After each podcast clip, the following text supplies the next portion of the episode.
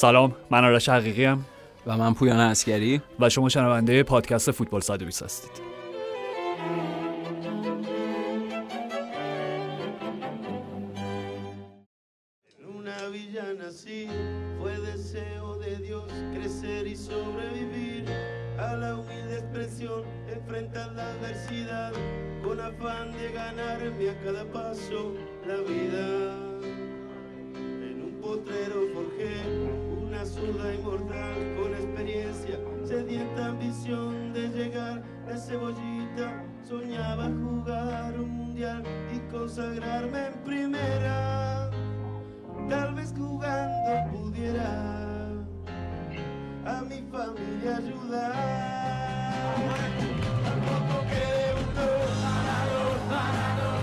واکنش باشگاه ناپولی به خبر مرگ دیگو مارادونا پویان روی توییتر این بود.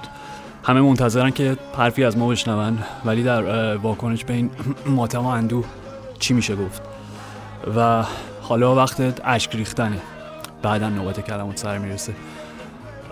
امیدوارم بتونیم چند تا کلمه حداقل برای دیگه سر هم بکنیم.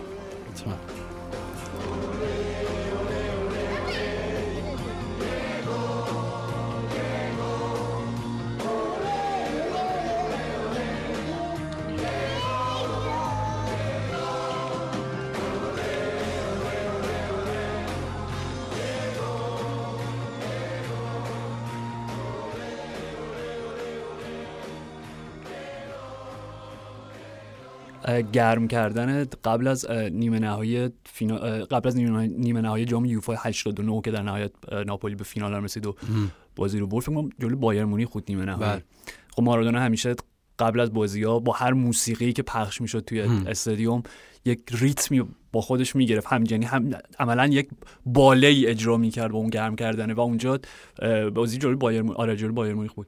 قطعه اون هیت در هشتادی Life is لا لا لا لا لا لا. آره و مارادونا یه پنج دقیقه ای داشت حرکات میگم فرازمینی خودش با این قطعه انجام می‌داد و با توپ و عملا پویان وقتی گرم کردن تموم شد و نوبت به بازی رسید انگار اون توپی که پای چپ دیگو رو بوسیده بود اقوا شده بود تبدیل به ابژه جادویی شده بود. و حالا نوبت تماشاگرا بود که مسهور و مفتون این جادو بشن. و راجع به دیگو مارادونا الان واقعا سخته چون خیلی. هنوز زوده. یعنی آره. هنوز 48 ساعت هم نشده. ولی به نظر من نه تنها تاریخ فوتبال بلکه تاریخ ورزش حرفه‌ای بیبدیل ترین نابغش رو از دست داد. همینطوره. همونطور که خودت گفتی خیلی خیلی لحظه سختیه. برای اولین بار واقعا در طول پادکست واقعا دلم می‌خواست که امروز ضبط نکنیم به یک معنا به خاطر اینکه توی همچین شرایطی خیلی کار سختی صحبت راجع به دیگو. ولی از اون ور خب همینطور که خودت گفتی کمتر از 48 ساعت گذشته میلیون ها میلیون آدم در سراسر کره زمین عزادار و اندوهگین دیگو مارادونا بودن براش اشک ریختن در نتیجه این یه جور همراهی یه جور سوگواری جمعیه یه جور همبستگی مردمان کره زمینه شاید برای یکی از آخرین آدم هایی که می‌تونه این همبستگی رو در کل کره زمین به وجود بیاره. پس خیلی اتفاقا محترم و ضروریه که امروز هم ضبط داشته باشیم که داریم این کار انجام میدیم و راجع به دیگو مارادونا صحبت بکنیم. اشاره کردی به گرم کردن های مارادونا. قبل از بازی طبیعتا باید همجوری بر بزنیم لحظات دیگو رو. نمیشه خیلی با یک شکل منسجم و منظم راجبش صحبت بکنیم. واقعا سخته ولی خوبه. حالا بیایم یه بار دیگه بزنیم یه جای دیگه لحظات دیگو قبل از شروع بازی توی اون لحظات حساس. مثلا صورت دیگو قبل از بازی انگلیس آرژانتین 1986 اون خشم اون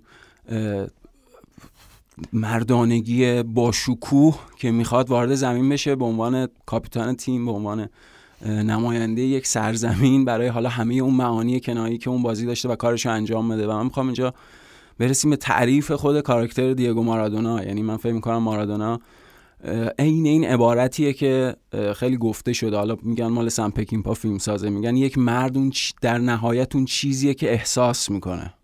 این تعریف یه جور مردانگی سنتی و کلاسیکه. شاید خیلی الان ازش نشانی باقی نمونده باشه. دیگو مارادونا هم یکی از آخرین بازمانده های این تعریف بود. یک مرد در نهایت اون چیزیه که احساس می‌کنه. و بنا به اون احساسش اون یک مرد پرشور بود مرد پرهیجان بود. یک مرد بخشنده بود.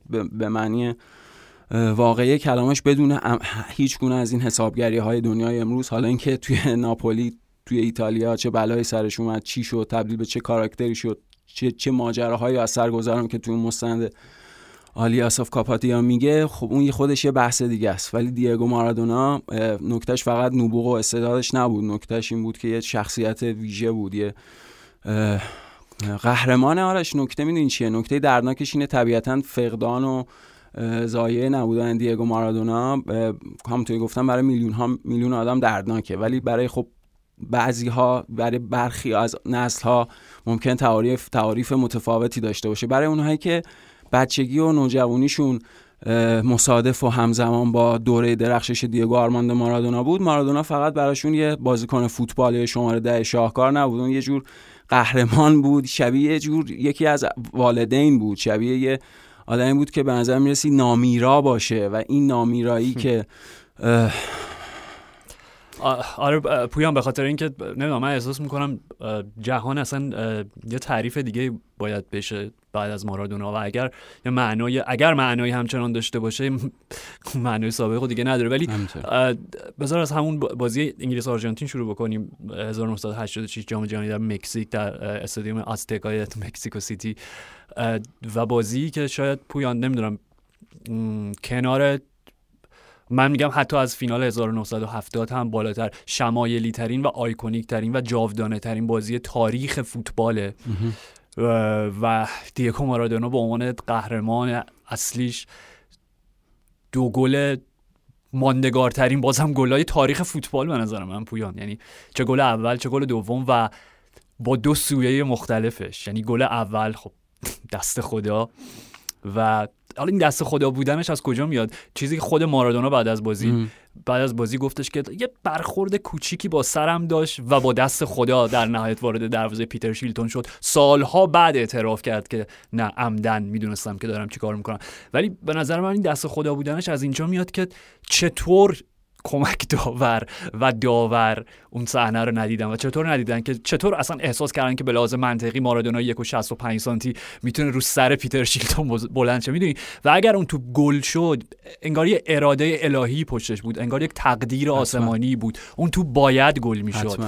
و خب این وجه اون حق باز و فریبکار مارادونا به معنای مثبتش نه اصلا به معنای منفیش به خاطر اون فوتبال خیابونی که توش بزرگ شده بوده. و خب گل دوم پویان. گلی که عملا نصف تیم ملی انگلیس رو جا می‌ذاره از زمین خودشون توپو برمیداره و به قول لینکر توی اون زمین بعد استادیوم دقیقاً توی توی اون زمین. و پویان یادمون نره اون بازی بازی بود که چطور شروع شد با توهینای نجات پرستانه هواداری انگلیس هستش تصاویرش. تو همین فیلم آسیف کابادیا که فکر حالا تو این بحث زیاد بهش ارجاع بدین چون به نظر من مهمترین منبع ارجاع حداقل تصویری برای یه ذره حالا شاید شناخت دیگو. قشنگ تو داری می‌بینی حتی کاملا می‌تونی بشنوید چی دارن میگن به مارادونا و با دست دارن چه ایما و اشاره هایی بهش می‌کنن.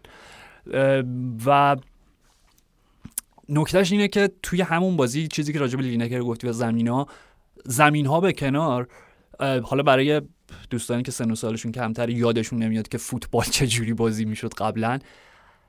من فکر می‌کنم اگه هر کدوم از بازیکنهای تکنیکی حال حاضر فوتبال دنیا رو هر کی که کریستیانو رونالدو مسی هر کی دو تا بازی بذاریم توی دهه 80 برام فوتبال ترک بکنن.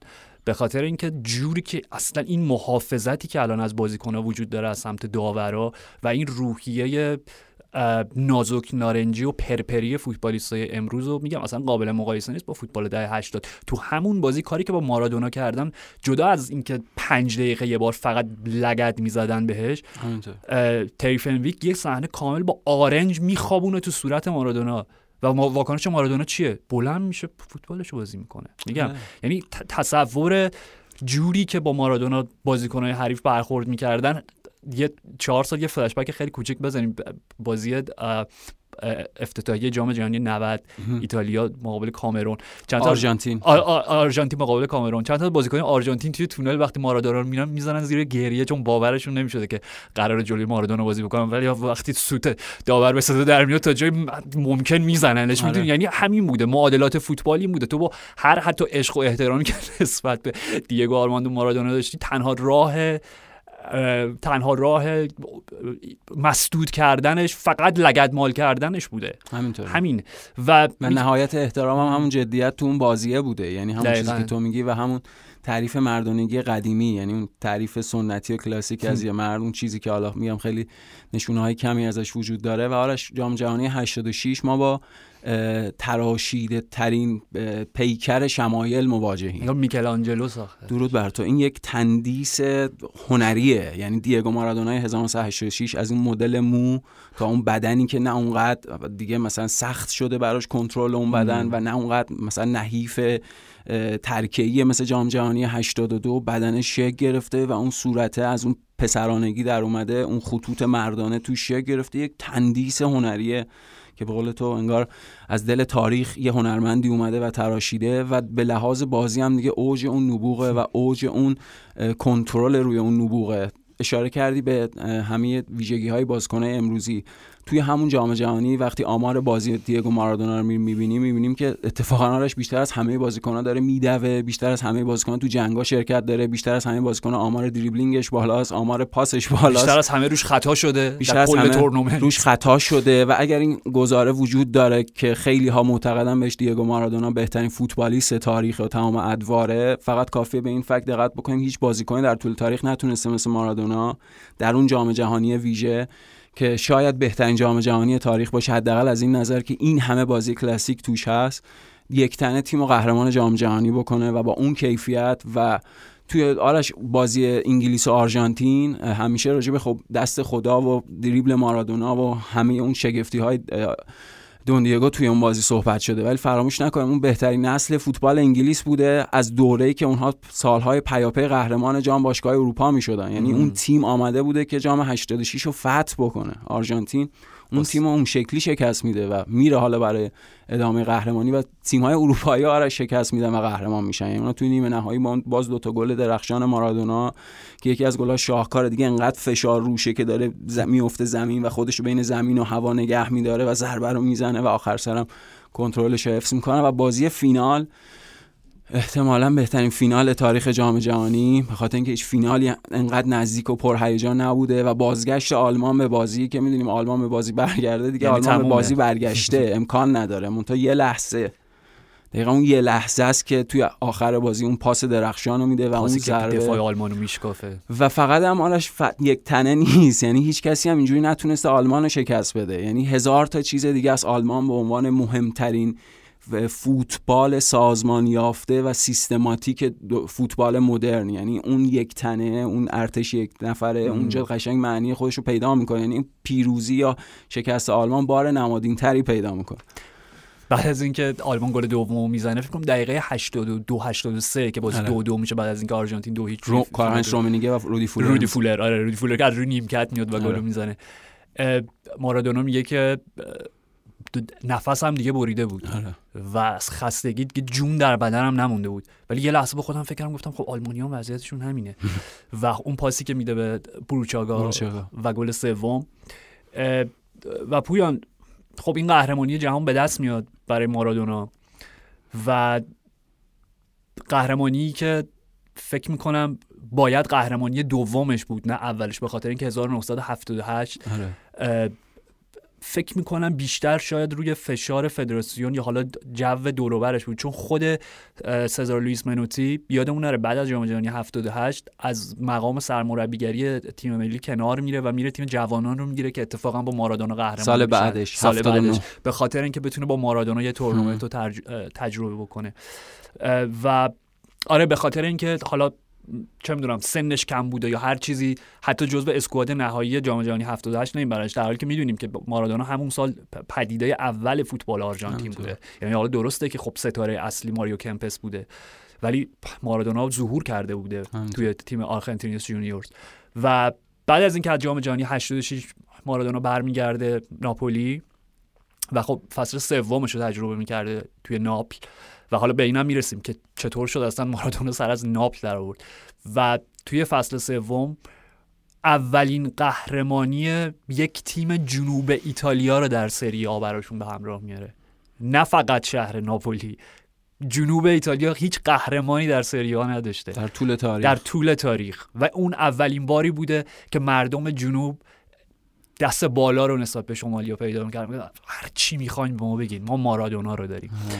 تحقیر سالیان بسه ما دقیقا و این فرهنگ به شدت نجات پرستانه که همیشه توی ایتالیا بوده. حالا الان یه ذره فروکش کرده ولی می‌بینیم پویان توی همون دهه 80 وقتی بازی ها رو می‌بینیم به خصوص جلوی میلان یووه و اینتر. همینطور شعارهایی که تماشاگرا به سمت بازیکنهای ناپولی سرازیر می‌کنن که دیگه میگم خب قطعا یه چیزایشو نمیشه گفت ولی فقط برای اینکه ابعاد وحشتناکش رو درک بکنیم همون سرود معروفی که برای آتش فشان وزوویوس میخوندن که گدازه هات رو روی این پاپتی های آلوده بپاش و تطهیرشون کن. آره نابودشون کن خب می‌دونی یعنی این یه چیز وحشتناکه. آره. چیز غیر انسانیه. و فقط پویا همین رو می‌خوام بگم. آره. پلی که زدم اینجا به خاطر این بود. وقتی قهرمانی ناپولی به دست میاد و بازی آخر توی بازی آخر هم هستش مارادونا میگه این بهترین لحظه زندگی منه. و گزارشگر تلویزیون ازش می‌پرسه شما قهرمان جهان شدین. و میگه که نه به خاطر اینکه فرصت قهرمانی جهان توی خونم رو ازم گرفتن آه. و 78 نذاشتن من با تیم برم. و ناپل میکاسا خونه منه وطن منه. و خداوندگار ناپل میشه دیگه. من خداوندگار ناپل میشه. و پویان شاید همین اینکه خب انسان ها قرار نیست پروردگار بشن خدا بشن به درجه می‌دونی نامیرایی برسن. و همینه که شاید همین. روند سقوطش رو از همون جا شروع می‌کنه. می‌دونی حالا راجع به این صحبت بکنیم که اصلا مارادونا چجوری سر از ناپل در آورد خب؟ آره. برای اینکه کانتکست این بحث مشخص بشه اینجوری باید با قضیه برخورد بکنیم که بعد از اینکه مارادونا یه فصل توی بوکا جونیورز بازی می‌کنه و خب لیگ آرژانتین هم می‌برن به عنوان گرون قیمت ترین بازیکن تاریخ منتقل میشه به بارسلونا. دو فصلی که در نیوکمپ بوده فصول خوبی براش نبوده. چرا که توی همون فصل اول توسط دوره بوده که پویان تیم های باسک بله. خیلی قدرتمند بودن توی اسپانیا چه خود بیلباو و چه رئال سوسیداد توی همون فصل اول هم دچار یه بیماری میشه. یه بخشی از فصل رو از دست میده. هم, هم که با یک ضربه قصابانه آندونی گویگوچاد پاش عملا آره. ترک ور میداره. مسئولیت وحشتناک. آره اصلا میگم اصلا لقب لقبش این بازی مدافع اتلتیک بیلبائو اصلا قصاب باسک بهش می‌گفتن. آره.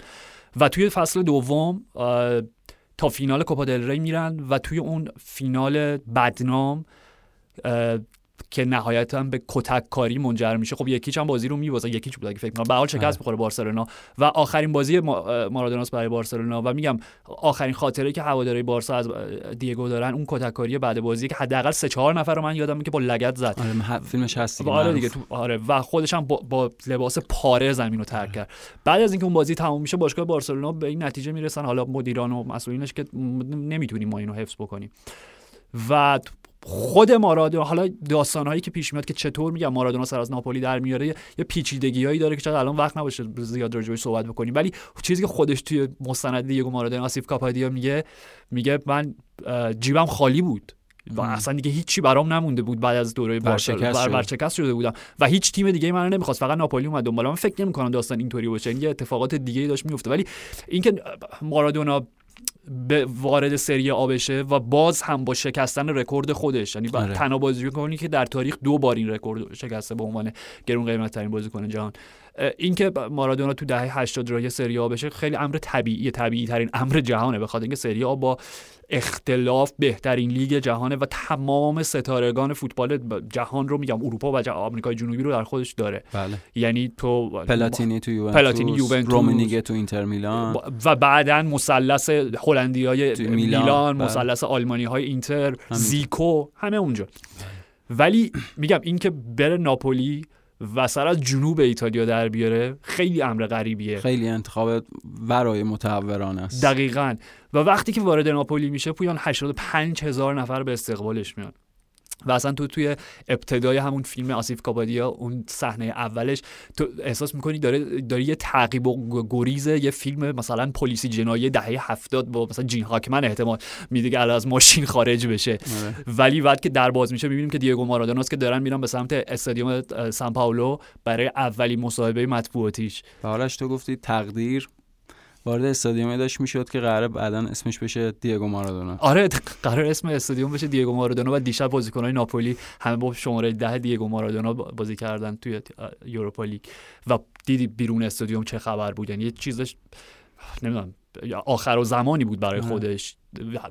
یک جو قرمزی دور استادیوم رو گرفته بود و آره سان پائولو قرار اسمش بشه استادیوم دیگو مارادونا. و من نمی‌دونم چقدر طول می‌کشه عادت کنیم بتونیم به این استادیوم بگیم استادیوم دیگو مارادونا. واقعا نمی‌دونم. همون قدری که من هنوز نمی‌تونم بگم به خونه آژاکس نمی‌تونم بگم استادیوم یوهان کرایوف. به هر حال توی و اصلا داستان مارادونا و مارادونا و ناپولی پویان همون از مصاحبه اول و از سوال اولی که ازش پرسیده میشه به نظر من شروع میشه. و تو می‌فهمی که زندگی برای دیگو در ناپل هرچقدر که شیرین خواهد بود به همون اندازه پیچیده و فرسایشی خواهد بود. به خاطر اینکه سوال اول چیه؟ آیا شما می‌دونین کامورا چیه؟ کامورا همون خب مافیا بله. جنوب ایتالیاست. و آیا می‌دونین که پولش همه جای فوتبال میچرخه؟ و ببین وقتی دوربین میره روی صورت مارادونا مارادونا که جواب نمیده خب؟ کورادو فرلاینو مالک باشگاه که آره. اصلا مارادونا رو خرید اون بلند میشه و میگه که دیگو به این سوال جواب نمیده و شما باید خجالت بکشین و لطفا ترک بکنین. اینجا من رئیس باشگاه ناپولی هم و به شما میگم برید بیرون. آره اخراجش اخراجش می‌کنه از جلسه اون روزنامه نگارو خبرنگارو. و وقتی دوربین فقط نزدیک میشه به صورت دیگو تو می‌بینی که واقعا مونده. و هیچ واکنشی نمیده. هاج و واج مونده. ها؟ این اولین با اصلا واقعا نمی‌دونه داستان چیه. اصلا کامورا نمی‌دونه چیه. خانواده جولیانو نمی‌دونه چیه.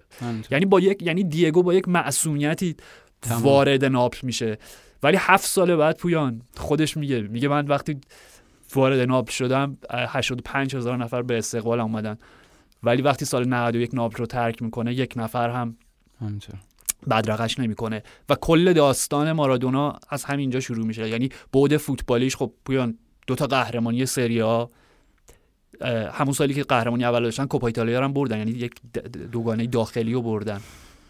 و قهرمانی دومش سال 90 بود یعنی مارادونایی که 86 به عنوان قهرمان جهان برگشت به ناپل و ناپولی رو قهرمان سری آ کرد سال 90 به عنوان قهرمان دوباره سری آ رفت به تیم ملی و خب تا یک قدمی فتح, فتح دومین جام جهانیش هم پیش رفت که توی فینال خب یکیش به آلمان باختن.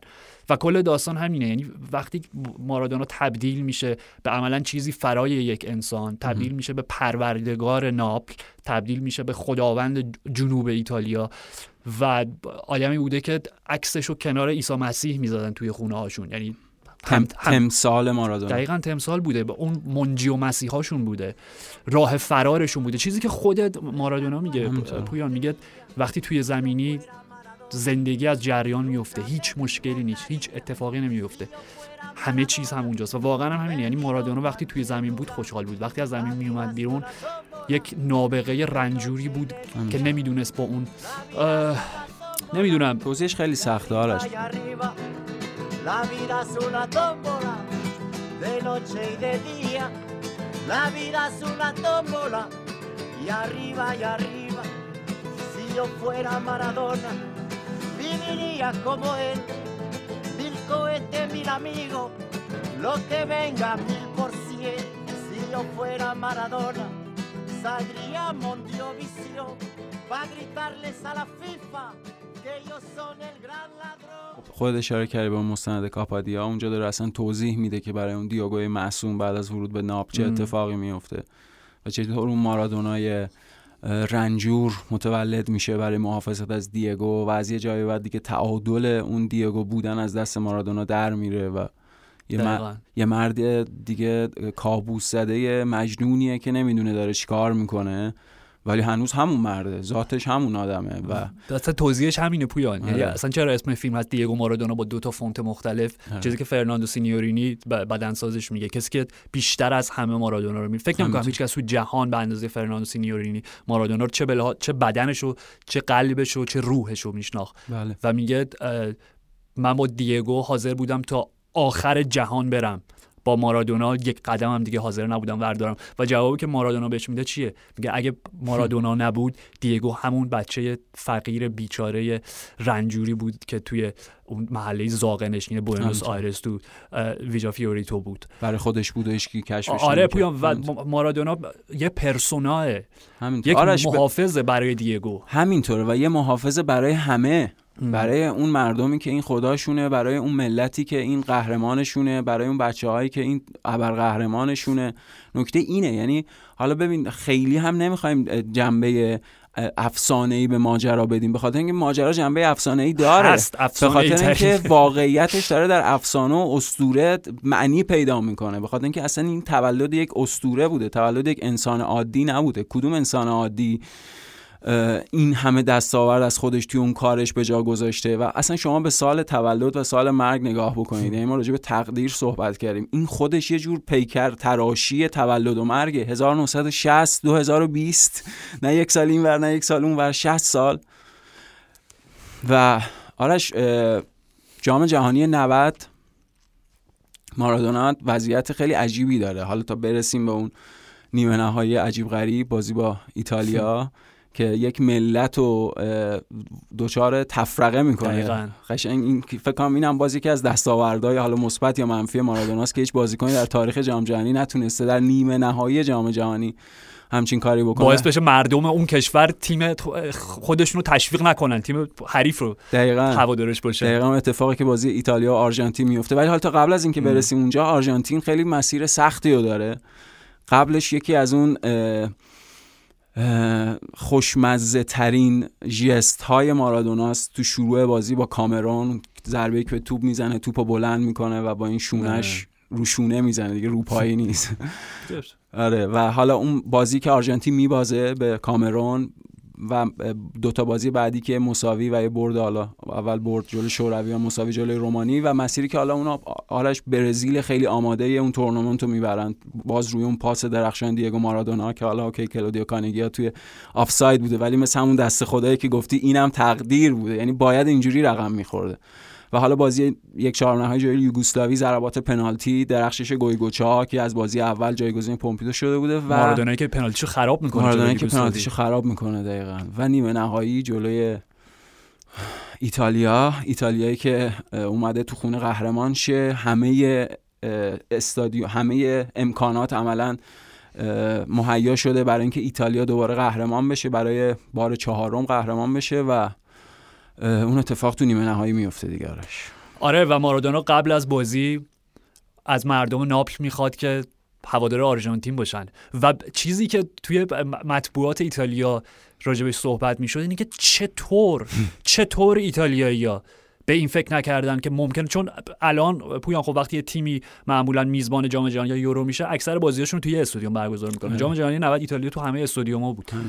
و چطور به این فکر نکردین؟ این امکان رو پیش بینی نکردین. ته ذهنتون نبود که اگر نیمه, نیمه نهایی گذاشتین سان پائولو اگر آرژانتین بیاد نیمه نهایی و مقابل شما بازی بکنه چه اتفاقی ممکنه بیفته؟ و همینه پویان.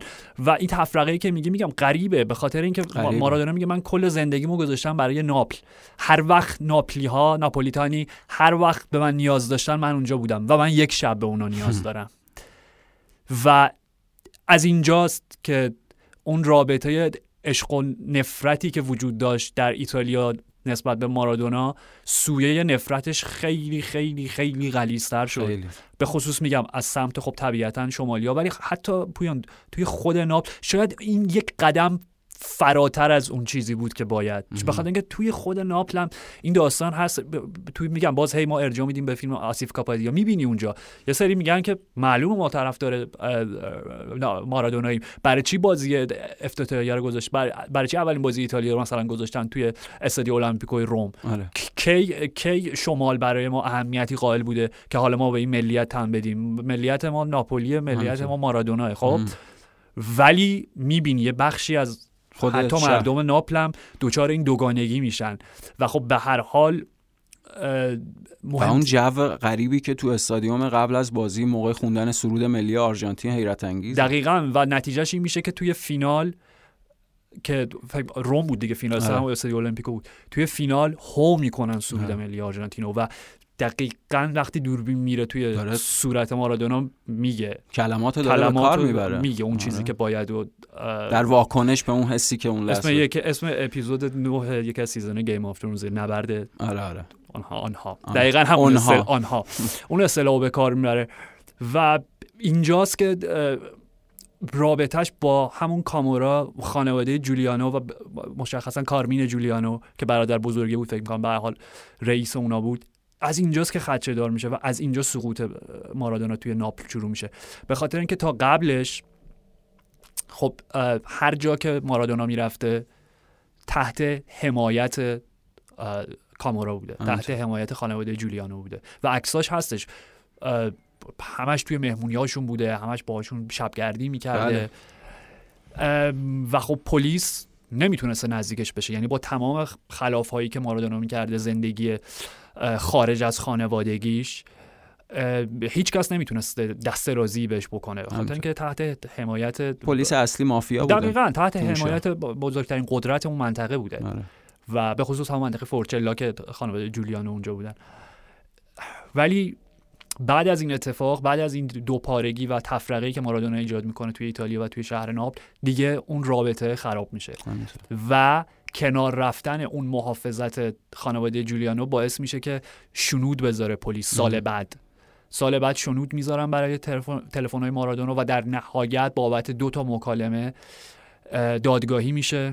بعد از این فصل 90 91 آره 90 91 بعد از جام جهانی دادگاهی میشه و در نهایت به خاطر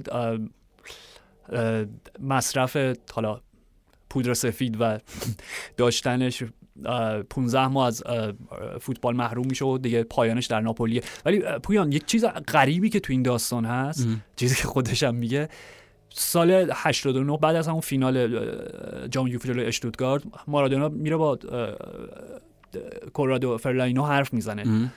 و میگه من خسته شدم دیگه. من دیگه تاب زندگی در ناپل رو ندارم. می‌خوام برم آره می‌خوام برم. می‌خوام برم یه جای آرومتر. یه آرامشی پیدا کنم. صلحی پیدا کنم خانواده‌ام یه ذره آرومتر باشن چون عملا ناپ... مارادونا وقتی پاشو از خونه بیرون میذاشته خب میریختن رو سرش آره. و با از پویان مارادونا آدمی بوده که دوست نداشته خیلی تماس فیزیکی با مردم داشته باشه. ولی خب توی اون فرهنگ جنوب ایتالیا آره. ناپولی مگه میشه همه. می‌خواستن بگیرن 60 تا بوسش کنن ایتالیان آره و وقتی اینو به فرلاینو میگه فرلاینو میگه نه من نمیفروشمت و اون موقع این قراردادها و اینا خیلی داستانش متفاوت بوده عملا آره. بازیکن سرنوشتش دست خودش نبوده و کاملا جزء حالت ملک باشگاه بوده. تا وقتی که اونا تصمیم بگیرن تابع و پیرو مدیر باشگاه. کاملا آره. و فرلاینو میگه نه من نمیفروشمت و باید بمونی این سال 89 سال 89 90 که منجر میشه میگم به جام جهانی مارادونا در حالی که در مصاحبه میگم مطبوعاتی هم حتی اینو گفته بود بازی می‌کنه برای ناپل. و هر بار که ازش می‌پرسن که خب حال روزت چطوره؟ حالت خوبه؟ میگه آره آره من بازی می‌کنم تا وقتی که رئیسمه دیگه. فرلاینو رئیسم رئیسمه. رئیس هر هر چی رئیس بگه همونه. آره. من بازی می‌کنم. اگه رئیس بگه بازی کن و میگم باز اینو بذار کنار فوتبالیستای امروزی که یکی براش نمی‌دونم کیک تولد نگرفتن یکی سر جاش نشسته از تیم قهر کرده. یکی از مربی می‌خواد جلوی بقیه یه حرفی بهش نزنه که ناراحت نشه. بذار کنار اینا آره. پویان و بازیکنایی که به این نتیجه نه حالا من احساس خوبی تو این تیم ندارم مصومم شیش آره دقیقا مصوم شدم شیش ماه؟ مارادونا اون فصل هم تیمو قهرمان می‌کنه. درسته که ناپولی 90 با ناپولی 87 فرق داره چون واقعا ناپولی که 87 قهرمان میشه تیم متوسطه. پویان. تیمیه که مارادونا یک تنه بزرگش کرده یعنی مهمترین بازیکن دیگه اون تیم که تازه به خاطر موفقیت بعدی شناخته شده چیرو فرارا چیرو فرار و کارکای کارکای حالا برزیلی که آره. بعدش ملحق میشه به اون. دقیقاً. و رفتار حرفه‌ای می‌خوام بگم توی زمین درسته خارج از زمین و خارج از اون فضای امن خانوادهش کارهای غریبی می‌کرد آره. ولی وقتی توی زمین بود فوتبالش رو بازی می‌کرد و نمی‌دونم این lifestyle عجیب این نوع زندگی که داشت و خودش میگه به تنه و خیلی بامزه خب اعتراف می‌کنه بعد اینو. و چیزی که میگه پویان اصلا باور نکردنی برای هر انسان نه تنها یه ورزشکاری در بالاترین سطح ممکن. میگه ما یک شنبه که بازیمون تموم می‌شد من می‌رفت می‌رفتیم غذا میخوردیم با حالا هم تیمیام و اینا و کلودیا همسرش. یه دیداری با هم داشتن. می‌گفت کلودیا دخترها رو نگر میداشت دختر کوچولوهاش بودن دیگه اون موقع. و ما می‌رفتیم با بچه ها و میگم خودمون رو تا چهارشنبه غرق می‌کردیم در همون پودر سفید و اینا. و پویان چهارشنبه می‌گفت چهارشنبه برمیگشتم و خب شروع می‌کردم به ریکاوری و دوباره می‌رفتم بازی. قهرمان سری آ شدن اون تیم این بازیکن. و چیزی که میگه میگه اگر من این خلافا رو نمی‌کردم ببینین چه فوتبالیستی می‌شدم. و دیگه آره واقعا. و نکته اینه که آرش این در ادامه همون تعریف اون کاراکتر است در ادامه اون نبوغه است در ادامه اون تعریف مردانگی سنتیه در ادامه اینی که اون ببین اینا توجیهی برای اون اعمال نیست. طبیعتا هیچ توجیهی وجود نداره. منتها هیچ کسی به موتسارت نمیگه چرا سالم تر زندگی نکردی برای اینکه بتونی آثار بهتری خودت به جا کسی به ونگوگ نمیگه چرا دیوونه شدی اینا گوش می‌دونی؟ نکته سر اینه. ذات آدم ها اون ذات ویژه‌ای که منجر به دیگو آرماندو مارادونا میشه اون دستاوردهای نبوغامیزی که از خودش به جا گذاشته ارتباط مستقیمی داره با اون سویه های منفی و تاریک که حالا از خود مارادونا میاد.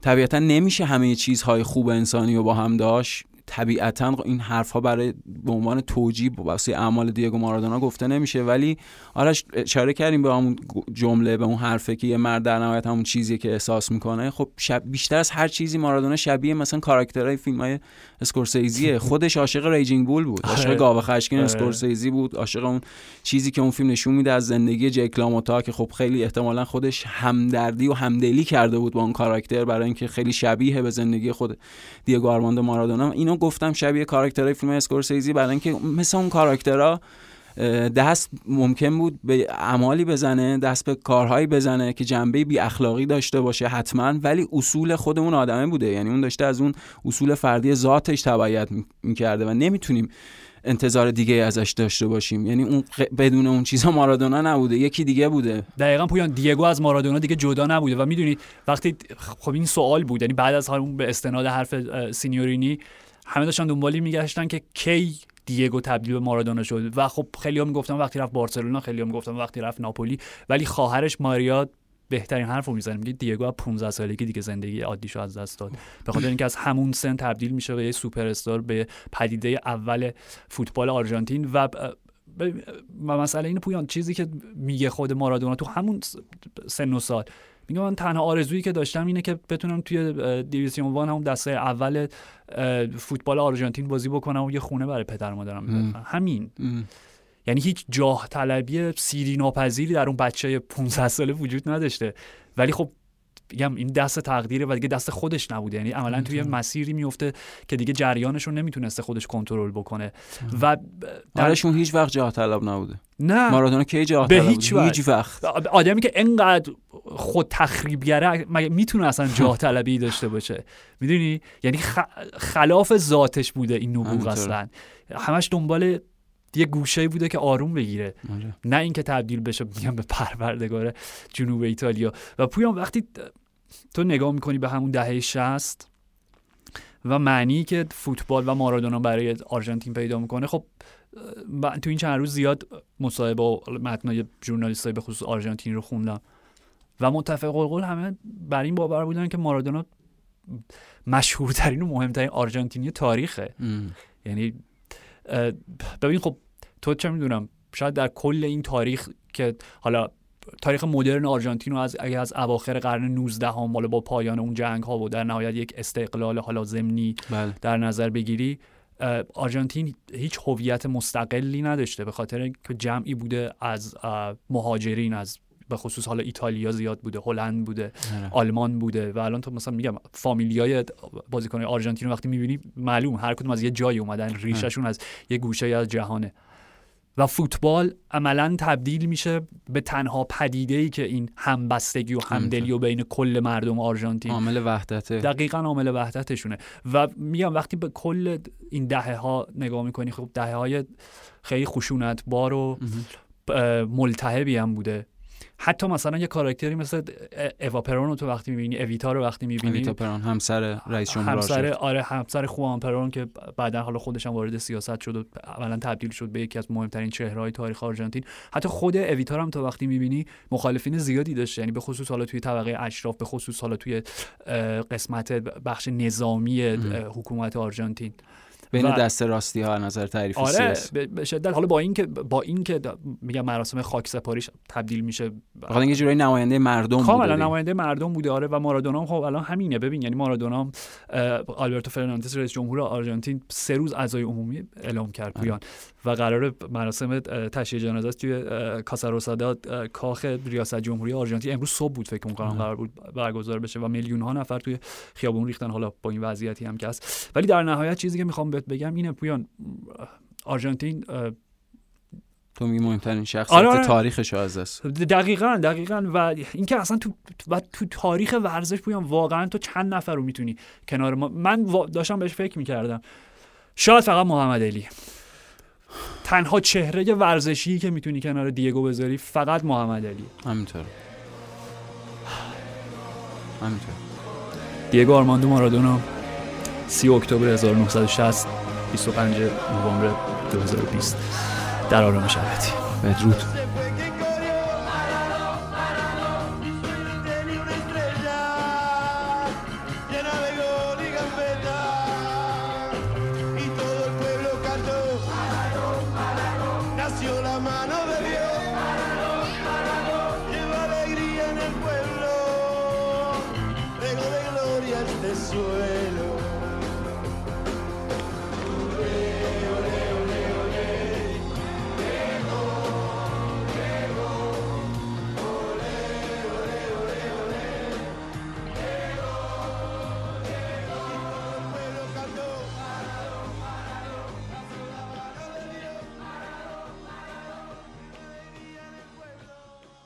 خیلی سریعی هم پویان داشته باشیم به بازی چمپیونز لیگ این هفته بازی سهشنبه و چهارشنبه.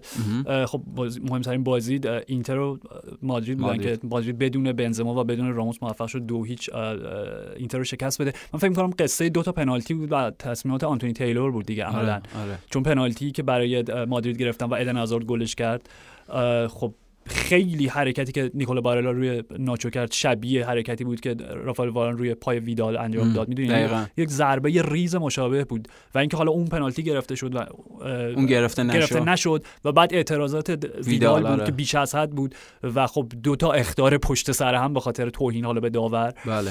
و خب عملا نابود کرد اینتر دیگه اون آره. اخراج آرتور ویدال و به قول تو تصمیمی که می‌تونست هم پنالتی گرفته بشه پنالتی گرفته نشه منتها چون دو, دو تا تصمیم متفاوت گرفت نسبت به چیز مشابه این واکنش ویدال برنگه ولی واقعا آرش از هیچ با هیچ منطقی قابل توجیه نیست اون رفتار حرفه‌ای بازیکن مثل ویدال که اونجوری تیم آره. تو اون لحظه واقعا نابود کرد چون ببین همین کنته چیزی که می‌گفت راجع به ویدال که من با این آدم می‌خوام برم جنگ دیگه یه ذره بیش از حد شده می‌دونی آره. یعنی رفتار تخاصمی این, مدل برخورد ویدال میگم بیش از حد دیگه, دیگه. خراب کرد دیگه یعنی عملا اینتر خیلی خیلی شانس کمی داره برای اینکه نه تموم شد عملا کارشون آره توی گروه دیگه و خب فکر می‌کنم برای سومین فصل پی که از گروهشون توی Champions League صعود نمی‌کنه همینطوره. و دومین فصل پی خود کنته و آمار بعد کنته در Champions League ادامه داره. آره دیگه و گروه هم خب به واسطه برد 4 هیچ گلادباخ مقابل شاختار که در مجموع 10 هیچ بردنشون. گلادباخ با 8 امتیاز صدر جدول مادرید 7 شاختار شاختار دونیتس 4 و اینتر 2 عملا میگم. ممکن لیگ اروپا هم نره. حتما ممکن لیگ اروپا آره. که به نظرم به سودشونه. یعنی در آره سری رو بچسبن. آره. بلکه بتونن اونجا افتخاری بیانگیزن لیورپول تقریبا با تیم دومش توی گروه D مقابل آتالانتا دو هیچ شکست خورد و خب آتالانتا برگشت دوباره به معادلات این آره. گروه با این پیروزی و بازم از اون میگم گلای محبوب من که دو تا full-back ها یا wing-back ها آره. همکاری می‌کنن. پاس هانس آره و رابین گوسنز روی گل دوم. و آجاکس هم 3 1 میشیلند و برد و پویان چیزی که راجع به آجاکس باید میگم شاید بیشتر بهش دقت بکنیم که اینه که عملا در یک بازه زمانی سه ساله اریک تن هاگ داره تیم دومش رو می‌سازه. و همین تیم دوم هم که حالا الان ستاره شدن گراونبرگ و لاسینا دیارا. و لاسینا تراوره. که گل هم زد گراونبرگ. آره, آره. فکر کنم تبدیل شد به سومین گلزن جوان تاریخ Champions League همچین چیزی بود. آره. و میگم عملا یک تیم دیگه داره می‌سازه و این تیم هم داره شگفتی ساز میشه دو نسل رو داره تحویل فوتبال اروپا میده در یه بازه زمانی سه ساله خیلی ویژه. فوق العاده. باید راجع به اریک بیشتر حتما در آینده صحبت صحبت بشه. فقط این شکست لیورپول باعث شد که یه ذره کارشون شاید نه اینکه آره قطعا کارشون سختتر میشه به خاطر اینکه الان 9 امتیاز لیورپول داره و آژاکس و آتالانتا 7 امتیازن آره. و دو تا بازی هم مونده باید جدی بگیرن آره. دو تا بازی دیگه نمی‌تونن ساده برخورد کنن همین دقیقاً بارسا 4 هیچ دینامو کیف به شکست در خیلی راحت ساده. آره در شبی که خب مسی و فرانکی دیانگ استراحت داده بود رونالدو آره. کاملا تصمیم منطقی, بود, بود. و خب ترینکا و پدری آلنیا اسکار مینگسا فکر کنم بازی اولش اصلا برای بله. تیم اول بارسا بود و خیلی راحت میگم آره بازی بردن. سرجینیو دست گل زد توی این بازی و با ورود کنراد دلافوونته که به نظرم اسمش تقلبه واقعا. یعنی چی؟ چه اسمی؟ از این شیکتر دیگه آره. اسم نمیشه. با ورود دلافوونته بارسلونا تبدیل شد به دومین تیم تاریخ Champions League که دو تا آمریکایی و همزمان توی زمین داشته. اولی رو می‌تونی حدس بزنی نه منچستر یونایتد با تیم هاوارد و جاناتان اسپکتر تیم هاواردش مشخص بود آره، جاناتان اسپکتر شد دیگه آره, آره سخت بود که یادمون بمونه یووه هم دو یک فرنسواروش رو برد در که گل اول خوردن و خب آلوارو موراتا بازم آره. بازم گل زد و آفساید نبود گلش. آره و گل مهمی هم زد بردن. آره آره بازی رو بردن. گل دوم زد گل اولم یه گل عالی از کریستیانو رونالدو بود و پویان 5 4 بازی توی Champions League برای موراتا و 5 گل. آره آمار فوق العاده. و اگه اون سه تا گلی که به بارسلونا زد و VAR نبود. 8 گل. می‌شد آره. و خب بارسا با 12 امتیاز صدر جدول به راحتی صعود کرد. یووه 9 امتیاز و دینامو و فرانس هم که شانسی امتیاز و آره فقط عملا برای سومی و ورود به Europa League می‌جنگن. PSG در گروه H یک هیچ RB لایپزیگ رو شکست داد و من هنوز موندم که چطور داور اون صحنه رو پنالتی چطور؟ من موافقم آرش با ناگلزمن جوک بود اعلام جوک بود یه چیزی فرایه یه جوک خیلی بی‌مزه بود. خیلی کاری که مارسل زابیتسر با آنخل دیماریا کرد اصلا کاری نکرد. آره و وقتی و از اون ور داستان وقتی وراتی اومد دو سه دقیقه تو زمین بود آره. خطایی که روی کریستوف انکونکو کرد کاملا کارت قرمز مستقیم بود. به هر حال. و PSG موند در جنگ برای صعود از این گروه با پیروزی که مقابل لایپزیگ داشت یونایتد توی بازی خیلی ساده 4 1 آره. گل اول برونو عالی بود. آره شوتی که زد شد سر ضربه زد. آره باشاک‌شهیر رو 4 1 بردن. گل چهارم دن جیمز زد. روی پاس میسن گرین بود آره. و از سال 2011 به این سو این اولین باری بود که یک بازیکن ولزی برای یونایتد توی Champions League گل می‌زنه. سال 2011 یونایتد با در تساوی یک یک مقابل بنفیکا گلش رو رایان گیگز زد تکل یونایتد و وجه اشتراک این دوتا بازی با اختلاف زمانی 9 سال می‌دونی چیه؟ چیه؟ یعنی که تو هر دوتا بازی نمانیا ماتیچ از روی نیمکت وارد زمین شد و در هر دوتا بازی یکی از دو قلوهای داسیلوا در ترکیب اولیه تیمشون بوده. بوروسیا دورتموند هم سه کلاب بروژه رو شکست داد. زین پس اگر که ارلینگ براوت هالند گل نزد راجبش حرف بزنیم. آره، چون دیگه آره. اینکه اینکه تا امر طبیعی و بدیهی شده راجع به می‌تونیم آره. ضربه ایستگاهی فوق العاده جیدون سانچو صحبت بکنه. که داره به فرم خوبش برمیگرده. و خودش هم گفت که تمرین می‌کنه ضربات ایستگاهی و می‌تونیم از الان به بعد انتظار این ضربات از سانچو داشته باش خیلی خوب زد آره آره. یوسوفا موکوکو هم روی نیمکت بود ولی بازی نکرد. نه حالا تا دفعه تا بعد. هفته بعدی. داره زنیت هم سه یک بازی با لاتزیو با خب لاتزیو که بالاخره به چیرو رو موفق شد بعد از دو بازی توی Champions League داشته باشه گل دوم گل اول زد یا دوم گل اول. مارکو پارولو زد گل آره. دوم. آره. گلم زد و آرتم زوبان برای برای زنیت گل زد که تکل تیمشون رو زد که میگم یه ده روز بحرانی, بحرانی داشت بعد از اینکه تلفنش هک شد حالا اون تصاویر ازش منتشر شد و خب از تیم ملی خطش زدن بازوبند کاپیتانی زنیت ازش آره. گرفتن و مقابل کرازنودار اومد توی زمین و گل دوم زد که فکر کنم بازی 3 در نهایت بردن و اعلام کرد دو روز بعد که پدرش فوت کرده و همه اینا رو وقتی تو می‌ذاری کنار هم دیگه واقعا یه آدم یه انسان چطوری می‌تونه همه اینا رو حل, حل بکنه؟ توی ذهنش ولی خب به هر خوشبختانه میگم برگشت و گل زد آره. تیمش باخت. آره ولی حداقل نشونه خوبی بود که داره به زندگی نرمال یه ذره نزدیک میشه. در گروه سی نه گروه ای. گروه ای سویا دو کرازنودار رو برد و خب صعودشون به دور بعدی چمپیونز لیگ به دور حذفی مسجل شد. واکنش توییتر واکنش توییتر چی بود؟ با حرکات نشندان موضوع ناموزون آلن پاردیو آره. توی دقیقا فینال FA Cup 2016 که یونایتد نهایتا با گل جسی لینگارد. آره, آره, آره با تیم لویی ون آره اون اون حرکت معروف بود و اینو گذاشته بودن و caption ش این بودش که حال همه تیم های حاضر در Europa League آخه سویا نیست ما آره شانسی داریم. شانسی داریم آره آره دیگه از این گروه هم چلسی و سویا هر دو ده امتیازه شدن و خب دیگه صعودشون قطعیه به دور بعدی. توی گروه سی پویان سیتی یک هیچ اولمپیاکوس رو شکست داد. سرخی آگوئرو مسئولیت برگشت 10 12 دقیقه بازی که و نکتهش اینه که پپ الان خیلی باید حواسش با آگوئرو باشه.